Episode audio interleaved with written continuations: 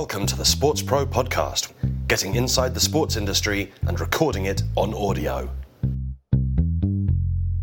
Hi, everyone, and welcome once again to the SportsPro podcast. My name is Eoin Connolly. I'm the editor at large at SportsPro. Hope you're well. Uh, delighted to be joined today by SportsPro digital editor Tom Bassam. Hi, Tom. Hi, Eoin. We're going to be hearing a little bit later on from Turner Sports president Lenny Daniels, uh, and after that from Ian Ayre, who was the Liverpool chief once upon a time, uh, is now leading Nashville SC into Major League Soccer for the first time this weekend. Before that, though, Tom, we're going to be talking about our adventures in Georgia um, for the first ever SportsPro OTT Summit USA, where we were last week. What Wednesday, Thursday was the summit, but we we had a few days in Atlanta at Turner Studios and beyond uh, to check out the state of digital broadcasting in North America. Yeah, it was a it was an eventful eventful few days really. Like um, very different kind of sports pro event to anything I've been before. Being in a being in a TV studio as opposed to a sporting venue or even a hotel. Um, and I had quite a nice feel. Different lighting, different um, different attendees, and different kind of opinions on stage to what we've maybe heard from before in the OTT space. Yeah, definitely. The setting was was quite a fun one. I found myself hosting in uh, in the NBA studio one day, um, and in the UEFA Champions League uh, studio the next day from you know in, on the Turner lot. Um, thought I thought I'd share that with everybody. Um, but yeah, as you say, it's, it's a it's a region with a different set of priorities, I guess, when it comes to uh, comes to the digital space. I mean, the cable bundle generally has been more dominant, perhaps in in the US than in any, other territory, um, and perhaps there's been a tiering a little bit in, in terms of what people can get from their sports output. When you think that you know you have the basic cable bundle which is likely to include kind of your local teams and everything else. You're not going to have to pay on top of that to get any major league stuff. Um, and equally, you know, you, you still have a pretty healthy smattering of of, of stuff on on free to air. Um, and so while that uh, while that's falling away, I guess it the market's developing in a different way from from how it will in the UK. I mean, uh, and in in in Europe. I mean, you know, we've seen um, ESPN obviously pushing aggressively over to ESPN Plus, which is their OTT offer, uh, part of the kind of Disney Plus family. Uh, we had Russell Wolff, who's the general manager of ESPN Plus, on stage to wrap things up. Um, you know, kind of talking about some of the benefits, some of the advantages of, of a digital service, but really, uh, there's no sense that, that, that you know everything is going to change overnight um, or that necessarily everyone is going to abandon their bundle even though you know you're seeing those those subscriber numbers begin to to kind of dive down quite quickly yeah i mean i think uh, maybe a, a, just a, a starting comparison would be some discussion that was kind of started before we went out there involving the premier league and um, the announcement that they would be looking perhaps to go to a, a direct to consumer model in some markets during the next right cycle. And that doesn't really seem to be something that's going to be happening in the US anytime soon. I mean, they, they already have mostly their direct to consumer stuff, but that's mostly kind of a out of market, nice to have addition. And they're not planning to circumvent the uh, the big broadcasters, which have paid them the big money for uh, mm. quite a long period of time.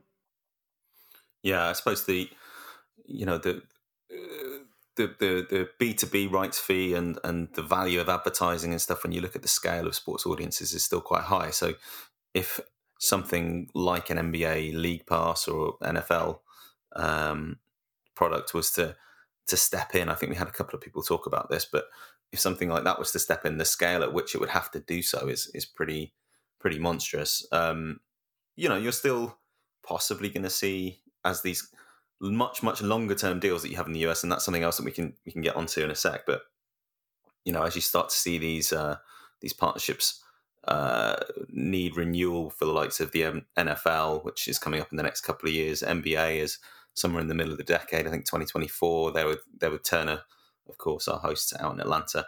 Um, at the moment, as some of those start to come back onto the market, maybe you will start to see a little bit more involvement from the likes of of Amazon. Um, but yeah, I think it's it's going to be a longer term thing for, for some of those, and you know, it might be that the delivery changes, um, but the deliverer is the same as in the case of of ESPN.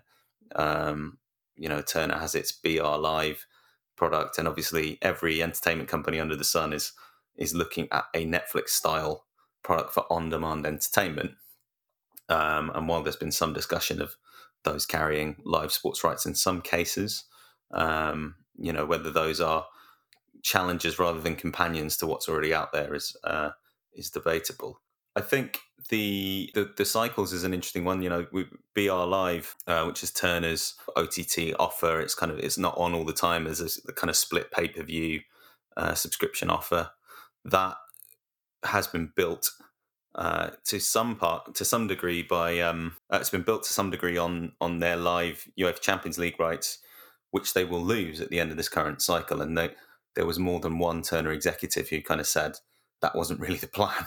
Um, yeah, actually, I found that I found that interesting. The the sort of the frustration that they so they seem to have a little bit with with that kind of model, um, and the fact that it didn't allow for them to to plan to build a real kind of following around that. And when when when it's got sort of laid out in the way that it was laid out by Lenny Daniels and and others, it was it was kind of understandable. Really, You were just sort of like, well, yeah, that that makes sense. If you're trying to mm. trying to build a product around something, and then like 18 months down the line, you're no longer um, like you know that in another 18 months that that's that's coming to an end, then perhaps you'd even consider like getting out of that that contract at all and maybe handing it straight over to the next mm. person. That was a suggestion that I saw in a, in a couple of quarters. How realistic that is, I don't really know. I think um, my my personal understanding of that um, of that deal isn't quite at that level, but it, yeah, it it, it, it kind of um, yeah, throw up an interesting topic of something that we're actually just very used to in Europe. The idea of the three year, the three year right cycle and that you're constantly basically in a competition, that perhaps that that, that US model is um, yeah it's, it's very different and maybe with good reason. Yeah, and the Premier League in the past has uh, has done six year deals in the US, um, perhaps more to give itself some certainty in terms of income rather than um, uh, give the partner certainty in terms of how they're building that product. But certainly, it was an interesting perspective, and, and when you do set it against, you know, what Turner's been able to do with, with the NBA and the NCAA, where it knows it can kind of carry out some of these experiments because it's got uh, 10, 12 years to do so, then then it's a it, it is a counterpoint for sure. Yeah, sure. Sorry, just to cut in quickly. I found that quite interesting about the discussion uh, discussion with um, Ed Romain from from Bleacher Report actually, where he was talking about uh, what they do around basketball and what they've been discovering about basketball through through the app and the users that they, they're sort of identifying and the way that they're able to do that and then build in what they do through the like what they do with the NBA in order to just better work on that and the fact that they have the, the long term relationship to build that around. Um, that that was tying in social stuff with uh, House of Highlights and, and all of those kind of different elements. The fact that they're able to piece together so many different parts of their organization in order to build a build a product platform, however you want to call it, uh, around a yeah around a single property, or mm. along with the NCAA, probably two properties, but single sport. Yeah, going beyond that, I think one of the things that characterizes the way that uh, American brands are thinking about OTT is experimentation more deeply and, and, and new kinds of products. I mean, I was um, on stage moderating a panel about sports betting, which is obviously a uh, significant growth industry. There was some some back and forth about just how fast that growth is happening, whether it's as quick as people expect. Um, but the two things that are interesting about the way that that is developing one is obviously it's a market where uh, the idea of betting on sport has been kind of taboo, um, at least in the mainstream.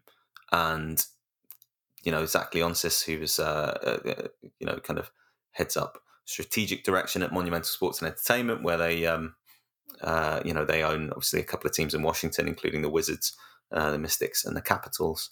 Um, he'll be on a future edition of the podcast, but he mentioned that for a lot of fans and a lot of kind of mainstream consumers, the kind of heavy duty exposure to to betting advertising that you get in the UK would, would be seriously alienating. Uh, and OTT obviously provides an avenue to to serve people who really want want to find out about ways of, of, of betting on sport, uh, while also kind of keeping it out of the view of those who, who would be turned off by it. And the other side of it was, you know, personalizing streams, uh, personalizing, you know, the data that you receive and the the commentary that you receive, um, in order to, to to get a more betting friendly experience. Yeah, it's uh, it's an interesting contrast actually. Like, uh, I mean, uh, getting back into the office today, uh, met with news this morning from Spain that the new government there is trying to cut gambling marketing by as much as 80%, Mm. whilst it hasn't gone the full hog and banned shirt sponsorships or teams partnering with betting brands. There's definitely a kind of move away in Europe, at least from from the gambling industry, and trying to ensure a kind of a level of safety. And there, I mean, there, there were a lot of questions about that in that session that you that you you on the that you were moderating for. And um, um, whilst I mean they could they kind of talked a nice game about making sure that it was making sure that there was going to be safety built into it and all of that.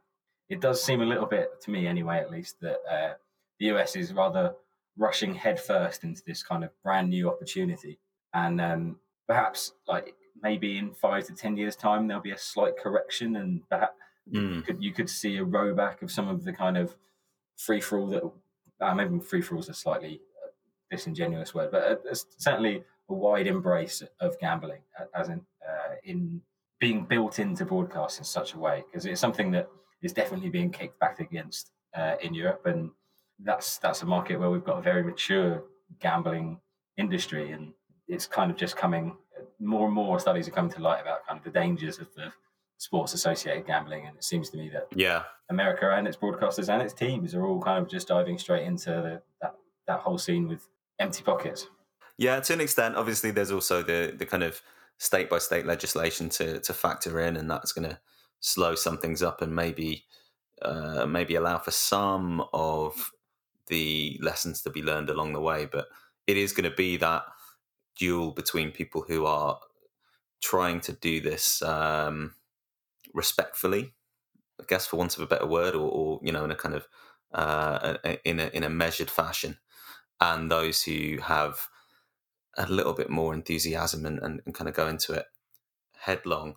Um, was there anything else before we before we move on that that had caught your attention? Obviously, there is loads of stuff, and, and it's worth me bringing to uh, bring to everybody's attention now that that you will be able to review the whole of SportsPro OTT USA if you purchase a digital pass. There'll be details about how to do that soon on sportspro-ottusa.com in the coming weeks. But yeah, was there anything else that you wanted to discuss before we move on? Uh, yeah, I, mean, I, I think another thing that kind of struck me actually was uh, a couple of sessions that myself and um, our MD Nick Meacham were uh, both both sat in on. Uh, he was moderating both. I was sat in watching, and uh, two sessions on sports piracy. And it was something that the thing is that sports piracy was mentioned and broadcast piracy was mentioned a lot across the event as a as a major major kind of threat to the value of sports rights, as it as it is in most of the kind of sports industry events I've been to, actually.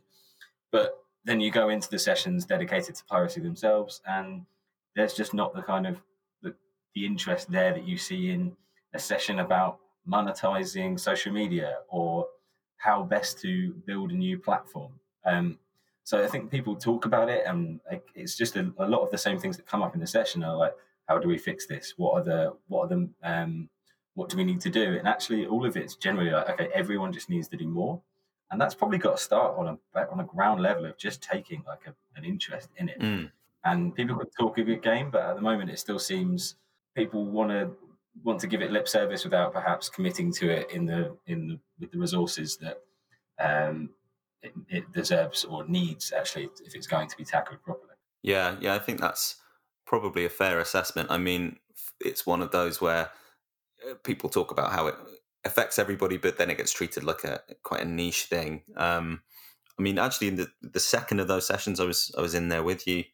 Um, brought together Riche McKnight from the UFC, who's the general counsel there, and uh, Abigail Gutman from Synamedia, and that was that was a really fascinating one in in, in long parts because it was um, it addressed it not just on a technical level but kind of a practical level where you encounter piracy in uh, in in everyday life and in everyday business and looking at the sophistication of it not just as a you know technological stream capturing um, operation but the fact that some pirates are kind of creating shell brands around their what they're doing to make it look like you know their their legitimate IT, IPTV um, outlets, and they're bringing together you know aggregating content and stuff uh, legally. You know there there was uh, they showed a, a couple of um, couple of examples of that, including a video for a company whose fake name I can't remember, but that was basically presented like you know DirecTV or something like that. And the sophistication of it beyond just the technological side is really interesting, and I think that that really brought home the work that there is for rights holders and for broadcasters to do in educating people about what is and isn't okay in that particular space. Yeah, uh, um, on that on that session actually, um, it, it, was interesting to yeah to hear the general counsel from UFC talking about kind of practical measures and people talking about like the I don't know if you remember the kind of uh, anti-piracy ads that you used to get in cinemas and how those should be introduced at the start of broadcasts and yeah you wouldn't um, download a car exactly like brilliant i mean thing is you can remember them so they probably like it did make you genuinely scared that at some like some point a man in a uh, fedora was just going to knock on your door and tell you that you'd been hmm. uh, you'd been caught selling dodgy vhs so yeah it's, it's it's those kind of little things that actually you don't see on sports you don't see in sports broadcasting and perhaps like would be the start of, of, of a deterrent. Uh, and if, if, you've got to start, you've got to start somewhere. And those were kind yeah. of interesting things that were raised. I thought. Yeah, and he mentioned as well that that there had been, or I can't remember. I don't want to get him into trouble, but I can't remember whether he mentioned it or it was brought up in relation to another promotion. That the idea that athletes had been asked to post on social media and to speak out about um, about piracy and trying to discourage fans from using pirated streams, and that lots of them had basically refused because they didn't want to they didn't want to turn off uh, turn off fans, so to speak. But yeah, and you know the other the other side of the coin that was introduced was whether there was some way of factoring in pirated streams to sponsorship propositions. I've always been I've always been uh, intrigued by that. I mean, surely if you can work out roughly how many people are uh, how many people are watching a pirate stream, then perhaps you're able to work out a model for marketing it. Yeah, it's a question that I've always wanted answered and never seen something satisfactorily done. So maybe because people just don't want to talk about, don't want to try and give piracy any legitimacy whatsoever. But actually, the willingness to sort of engage with that topic was quite interesting. And actually, if you've got, if you are going to buy a digital pass for the event, it'd be well worth checking out that session. I thought it was a, one of the most enlightening discussions I've seen on piracy at any of the kind of industry events I've been to. Okay. Right. Well, we'll leave it there for part one. Um, as Tom mentioned, if you are interested in getting a digital pass, then I do suggest you get one. There will also be tons of other output from SportsPro OTT USA on our site, including some video interviews, some uh, some reactive content like that, uh, future podcasts, all of that kind of stuff. Right. We will be back with you uh, and Lenny Daniels just after this.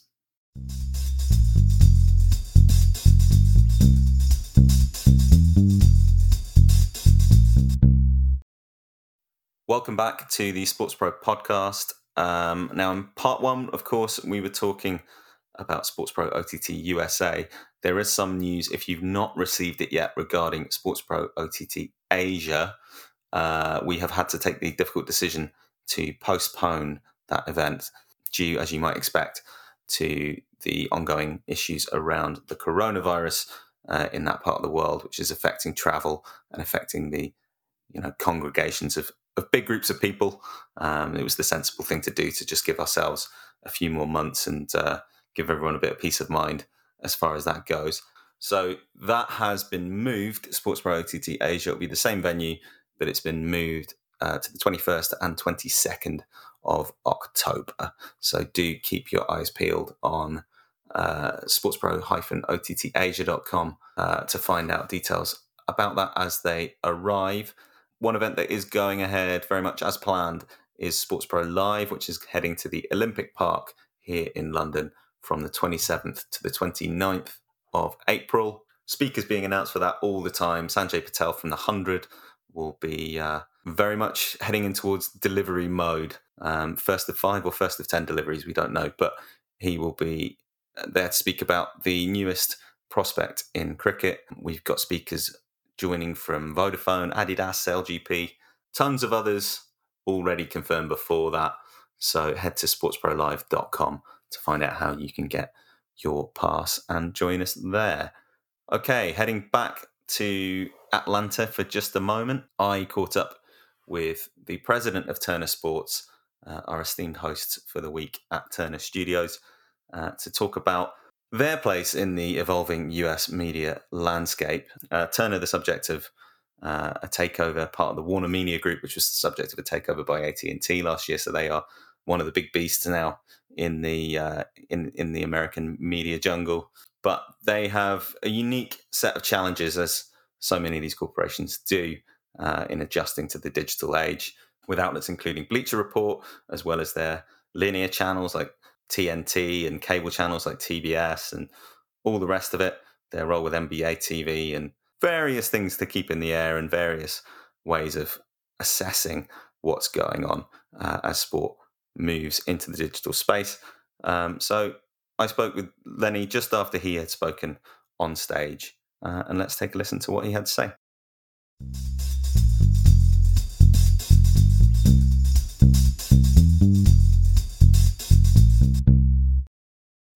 Lenny Daniels, president of Turner Sports, welcome. Thank you. Um, Lenny, where does Turner Sports fit into the US sports broadcasting landscape right now, as you see it? I think we're a premier top sports provider across multiple distribution outlets.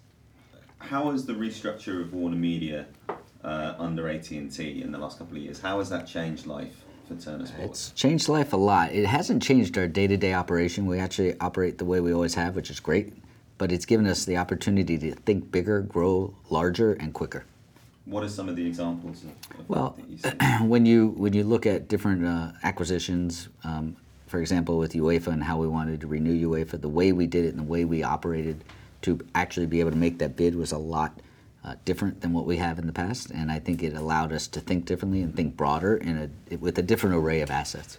Turner in the sports space doesn't have a dedicated 24/7 linear channel for sport. Um, it does have BR Live, but then you're looking at different assets across uh, across linear and digital in, in, terms of the channels that you use. Mm-hmm. What are you learning as as we move into this digital space? What are you learning about the roles of all of those channels?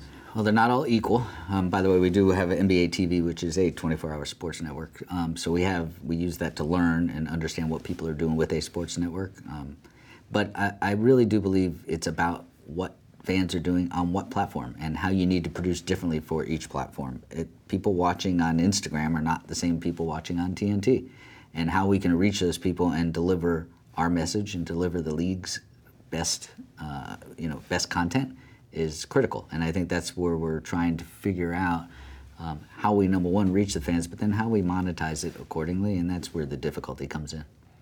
How do how do you have to think differently about programming when you're looking across different uh, different ways of distributing content? Yeah, I, I think you know we we have to look at a couple of things. One, the length of content is really important. The length of a of a piece of content that an 11 year old is going to watch versus somebody who's 50 or 60 years old may be quite different.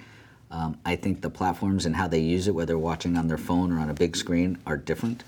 Uh, and I think how um, how we present the content may be very different. A younger generation's used to watching it at, through a uh, like a gaming lens, for example, um, where an older generation like myself is not used to watching it that way. So I think there are multiple facets that we need to look at as we produce specifically for whatever platform we're, we're talking about.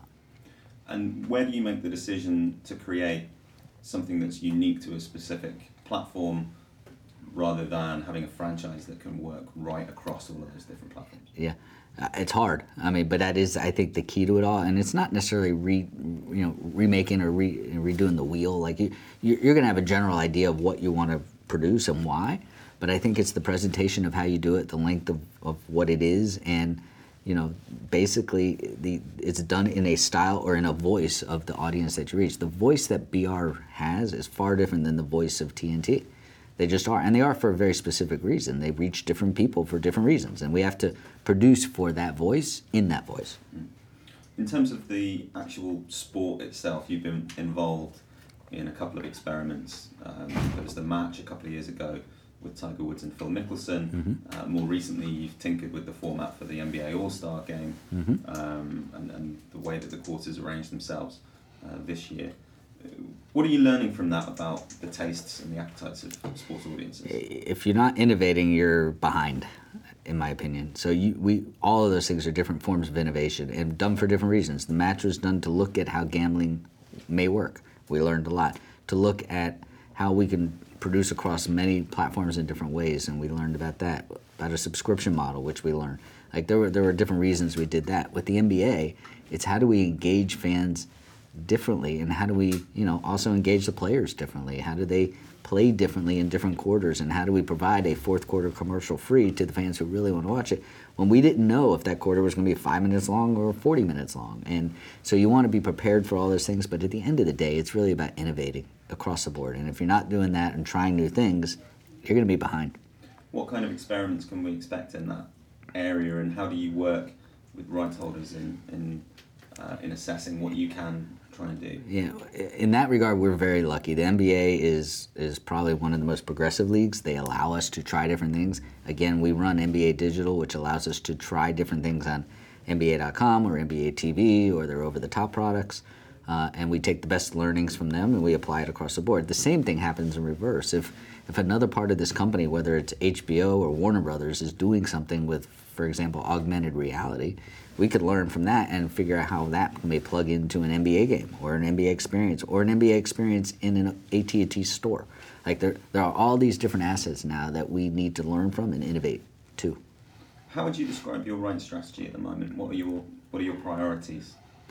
our, we're in a really good place. We have long-term deal with the NCAA. We have long-term deal with the NBA. Um, baseball still has a couple more years. Like we're we're in a really good place. Our job is to how to reach the fans and that next generation of consumers. Because if we do that, the rights discussions are easy, right? They, the money is one thing, and money is always going to be a, a, a piece of it for sure. But when you're talking to companies the size of the companies you're talking about here, the money will be there. It's about how you reach the fan and how you really do engage that next generation who uh, will keep whatever league you're talking to vibrant. You lost the UEFA Champions League rights for BR Live mm-hmm. uh, in your in your first cycle, and it was becoming a, a tentpole for how you were positioning that channel. What impact does that have, and, and do you think then about what you can get in to replace that? Yeah, without a doubt, it's not what we wanted to happen. um, you know, we love UEFA, we love soccer. It fits in the voice again of Bleacher Report. So, you know, Bleacher's got a lot of other soccer. We're going to continue to look at soccer. We're going to look at different genres that may grow in their voice and how they reach young people. Um, but listen, rights will come and go, and and especially when you look at how UEFA is structured and what they do, they do it far differently than any other league, and and you know, unfortunately, CBS paid more money, and that's what what came down to it. I, I don't know, you know, I don't think they were unhappy with us. In fact, I think and know they love us. They love Bleacher. They love TNT. Um, at the end of the day, for them, they're structured differently, and they made decisions based on on different, you know, based on money and a lot of other pieces that we're not aware of. So. Your deals with the NBA and NCAA are much longer term, although the NBA is uh, a little bit closer to, to renewing. Mm-hmm what kind of conversations are you having with rights holders there about how their rights might be structured differently, um, given all the disruption that's going yeah, on in the industry? It's daily, if not hourly, to be perfectly honest. the NBA, um, we almost, if you walk on the, the seventh floor of this building, you, you talk to people who work for Turner, they're going to tell you they work for the NBA. I mean, we, we really are that integrated with them. So there's no, uh, there, there are no we're on the same page. We both want to figure this out together, and and they're as smart as we are, and we're as smart as they are about knowing how much money it's going to cost and how to make money and how to set both of ourselves up for the future. So the NBA is is an awesome partner to work with. The NCAA and CBS have been great partners in March Madness. I think we're we're in a good place for the short term, and we're constantly looking at how we can grow those prop, grow that property. And you know, for NCAA, we run um, the digital side of the, all the championships, so we're we're looking at how we can expand that in different ways. Uh, and, at the end of the day, that's what it comes down to: is reaching the fan in an innovative way. Elsewhere in the Warner Media stable, we're going to see the launch of HBO Max a bit later this year. Uh, we've seen dedicated entertainment OTT properties launched by a number of different companies um, in the last 18 months or so, and, and, and in the year ahead, we're going to see more. Is sport now in, a, in competition directly with those entertainment services in a way that they weren't in the cable bundle era? Uh, I don't think anything's different, to be honest. I think it is it is another platform. I would I'm obviously rooting for HBO Max. I think they have a unique proposition that will win, uh, and how sports plays into it is is something we're going to look at in the next year or two. Um, you know, with all of these things, you have to get a base. You have to start somewhere, and that's what they're all doing. Uh, and some are cheaper, some are more expensive, some have different value propositions, and so on and so forth. And we'll figure out which ones work. At the end of the day, I believe HBO Max will be one of the top two, three um, over the top products that a consumer will own. And then how we plug into that from a sports perspective will be no different than what we do on the on the you know cable perspective you know, side of it. So I think the competition between other companies, us and the cable, is going to remain the same as it is in over the top. The question is, how can you cross both, and how can you make both work successfully? Because you can't give up, and we don't give up on TNT or TBS. They're the best networks out there, and we want to continue that way. And I think the other companies have that same, um, I you know, want to do the same thing. So I think how we make sports work across the multiple platforms to reach these multiple demos is really important. What's the biggest challenge for Turner Sports in the next few years, and what are you most excited about? Biggest challenge is innovation. I've said it a couple of times. How do we stay in front of everybody else? We have the properties for a long time. We we not it's our biggest issue isn't worrying about renewing the NBA today. Um, that will come at some point for sure. Uh, but I think it, right now it's about innovating and creating uh, franchises that matter to a specific set of fans, and then how do we reach those fans on these multiple platforms Number one. Number two, how do we make money and what is the new business model moving forward? Because you can't just sit back and think you're going to make money at some point. You actually have to have a plan to, to, to do it. And, you know, we're, we're dabbling in different areas. I mean, you look at Xandr, you look at many different areas of AT&T and how they're trying to figure that out. They're putting a lot of resources behind it. And so I think it, it comes down to reaching the fan in a unique, different way and how you monetize that fan. Thanks very much, Lane. Thank you. Enjoying this SportsPro podcast? Well, we're also the sports industry leader in print, digital, and events. Head to sportspromedia.com for the latest features, news, and interviews from the business of sport. Help yourself to a subscription to our acclaimed magazine and find out about our unmissable conferences before anyone else. Get inside the industry with SportsPro. Welcome to the final part of the SportsPro podcast. Tom, since I've got you, uh, is there anything that we should be looking out for this week on sportspromedia.com? Uh, yeah, we've got a couple of bits going on. Um, the new MLS season starts um, this weekend, I believe. Uh, so we have our big sort of commercial preview, as we do for most big leagues these days. Uh, but also, Sam Carp spoke to uh, Nashville SC chief executive Ian Ayre, formerly of Liverpool. Here's a couple of snippets from that conversation, introduced by the author himself.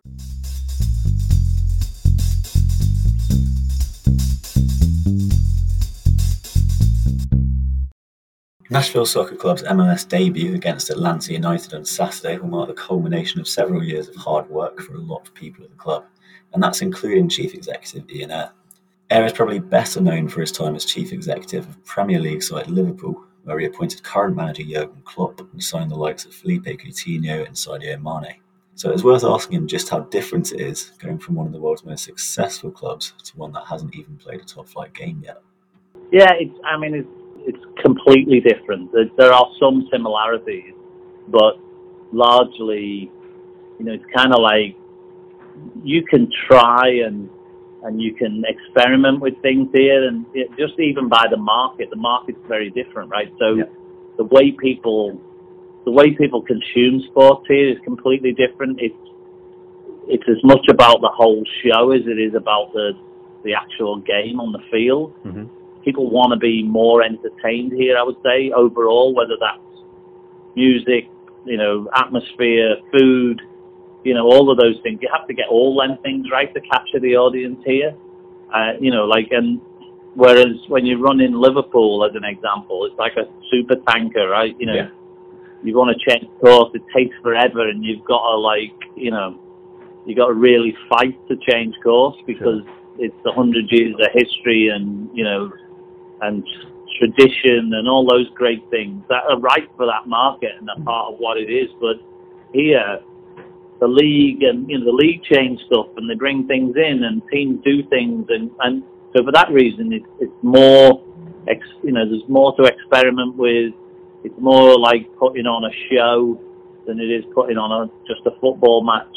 But that's that's been really exciting for me. I think hmm. To have the ability to be creative about what you build and you know bring in people who bring real skills across the entertainment sector as well as the sports sector. Ayre was speaking to SportsPro a day after Nashville Soccer Club had finally reached a new agreement with the city mayor to proceed with the construction of their 30,000 seater soccer specific stadium. Ayre said it was a relief to have the deal done, but admitted that it has been a distraction. No, it's definitely been a distraction. Hmm. It's been very disruptive. Not really on the on the football side, you know, as we've brought in players and got into pre-season. Uh, it's not really been a distraction to that. But from the business perspective, you know, that's that's our kind of you know after after we start this season, then of course we go into somewhat of a steady state. But the real thing on the horizon is the new stadium and your own home, and you really go to another level at that point. So, you know, we've been in the early period before we hit the roadblock with the mayor. Um, we were very much, you know, and based on other expansion teams' experience, you know, a big carrot for people committing to buying season tickets is, you know, buy them now, even though this is a massive stadium we're playing for next year, 66,000 or something. You know, buy your season ticket now because that's going to get you at the front of the line, front of the queue when, when we go into the new stadium, which is less than half that size. So, but when you remove that carrot, you kind of sort of remove some of the energy towards that. And we've done okay on season tickets, but I absolutely believe we'd have done better by now uh, without that that Yeah. disruption. But but what we've seen, funnily enough, um, I spoke to our, our ticketing guys late last night and this morning, and we just had our best two days heard it. um, since we started. So so it's picking up again, you know, and and it's really important that you know that people realise that you know you do need to make the commitment because we you just won't have as many seats in the new stadium. We'll still have the biggest soccer specific stadium in the United States, but it's thirty thousand seats. It's not sixty five. But but energy's been good and we've sold over forty thousand tickets for the opening game Yeah. already. Um, so it'll be a big big spectacle. So, with that dispute now resolved, Nashville Soccer Club can fully focus on their MLS debut against Atlanta this weekend, and Ayre sees reason to be optimistic for the season ahead. Yeah, I think it's really hard, isn't it? Because you, you know, uh, the league itself allows you the opportunity to do really well in your first year because the margins of difference are small. Mm-hmm. You know, so there's plenty of examples of expansion teams winning it or doing really well or Yeah. making the playoffs. So, so everything's possible from that perspective, which would probably be unrealistic in any other league. You know, you get promoted and you wouldn't think you were going to get go. You know, you wouldn't get promoted from the championship and think you were going to win the Premier League. No. But um, so, so I think anything's possible in that regard. But, I- but I think I said this to somebody yesterday that I think the best way we can measure is as long as at the end of this season we can all look each other in the eye, whether it's owner, me looking the owner in the eye, or him looking me in the eye, or the looking the fans in the eye, looking our players and the coach and everyone else in it. As long as we can all do that and feel proud that we did the best we can do this year, I, I think we'll all feel really good about it. You know, I think it's just impossible to predict what that expectation is. And, you know, we don't even know what we've got at this point, right? we know we've got 30 players in the roster, but, and we've seen them in pre-season, but it's meaningless, right? Until you get out in a meaningful game and get three, four, five months into the season. No idea what whether we got that spectacularly right or spectacularly wrong.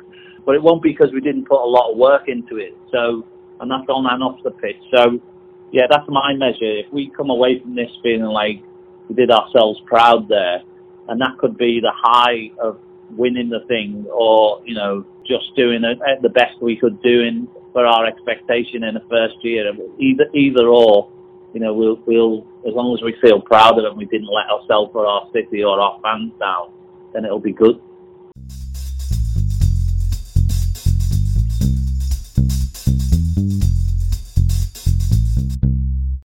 Okay, that will do it for another SportsPro podcast. Thanks again to Lenny Daniels, to Ian Ayre, and to Sam Carp for taking us through that conversation. Reminder if you're enjoying the SportsPro podcast, to please subscribe, uh, to like and share our content on social. Join in, if you like, on Twitter uh, using the hashtag SportsProPod.